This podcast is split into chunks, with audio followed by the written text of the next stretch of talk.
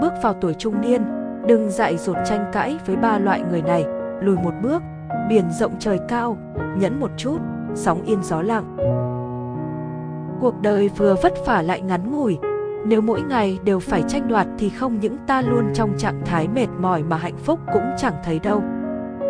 Khi đến tuổi trung niên, người ta mới phát hiện ra rằng nhiều việc không tranh chấp sẽ tốt hơn, đặc biệt khi gặp ba loại người này.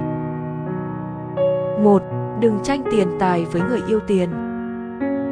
Đã là con người, mỗi người đều có lòng ham thích khác nhau, người thì trọng tình cảm, có loại người lại thích tích lũy tiền tài, lấy tiền tài là tình yêu lớn nhất cuộc đời. Bọn họ cho rằng chỉ có tiền mới đem lại cảm giác an toàn. Những người như vậy sẽ coi tiền bạc là cuộc sống, cho nên khi tiếp xúc với những loại người như thế này, ta phải tuyệt đối tránh việc phải cùng họ tranh đoạt tài phú.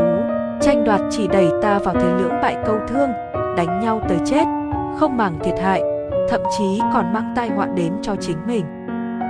Con người khi đến tuổi trung niên, không nên đặt lợi ích lên quá cao, tiền tài không còn là mục tiêu hàng đầu như thời trẻ nữa, đó chỉ là vật ngoài thân, không thể không có, nhưng mất đi thì vẫn có thể kiếm lại được. Chưa kể lúc này sự nghiệp cũng đã có chút thành tựu, gánh nặng kinh tế không còn nặng như trước nữa.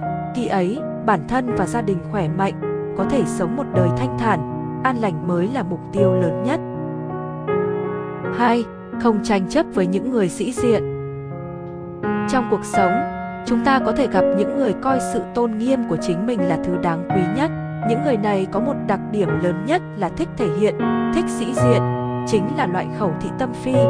Ngoài miệng nói là phải, trong lòng lại nói trái. Trước đám đông họ thích thể hiện tài năng và những điểm tốt của mình, phóng đại hoặc tô vẽ quá mức để nhận được sự trọng vọng của người đời. Tuy nhiên, ta không thể tránh những người như vậy. Khi tiếp xúc với những người thế này, cần tuyệt đối tránh không làm họ xấu hổ, không động đến sự tôn nghiêm. Ta không nên mổ xẻ, đánh giá họ. Nếu không tỏ ra tôn trọng được thì cứ giữ thái độ trung dung, ít tranh cãi. Có vậy thì ta với người đó có thể hòa thuận với nhau. Khi đến tuổi trung niên, ta sẽ thấy việc thêm bạn bớt thù quan trọng như thế nào. Có thêm bằng hữu, chính là có thêm người giúp đỡ khi mình gặp khó khăn, thêm người bên cạnh khi mình cô độc, thêm người động viên, giúp mình đứng dậy sau những bi thương. Một người thật sự hiểu cách đối nhân xử thế, chính là biết cách kết giao với càng nhiều bạn càng tốt, càng nhiều mối quan hệ khăng khít, vốn xã hội càng nhiều, người đó càng thành công. Tuy nhiên, không phải tất cả những người ta tiếp xúc đều hợp tính hợp nết, dễ chịu với nhau trong mối quan hệ với những người bất đồng. Ta phải biết tránh chỗ nhạy cảm của đối phương, không động vào những điều sẽ khiến họ tự ái, tổn thương lòng tự tin của họ. Có như vậy thì mối quan hệ mới tốt đẹp, từ đó có thể giảm bớt thị phi. 3. Không tranh với kẻ hiếu thắng Khi còn trẻ, chúng ta tràn đầy nhiệt huyết, vì lý tưởng công bằng, vì điều ta cho là đúng đắn, ta có thể sẵn sàng làm mọi thứ. Thanh xuân mỗi người chỉ có một lần. Nếu ta không muốn tuổi trẻ của mình trôi qua trong nhàm chán để khiến sau này phải hối tiếc thì ta phải bắt buộc sông pha. Nhưng khi bước sang tuổi 30, những thay đổi lớn sẽ xảy ra.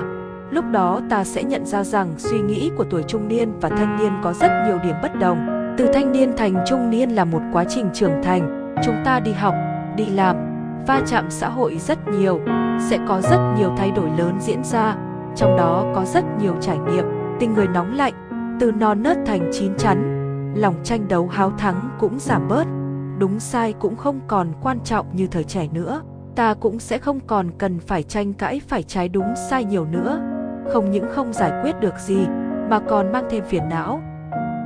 Trong xã hội, chỉ biết cắm đầu vào tranh cãi mà không xem xét xem mình đang ở đâu, năng lực thế nào thì chắc chắn mất sẽ nhiều hơn được.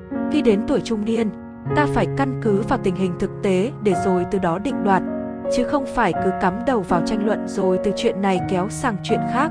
Đó mới là giải pháp của vấn đề.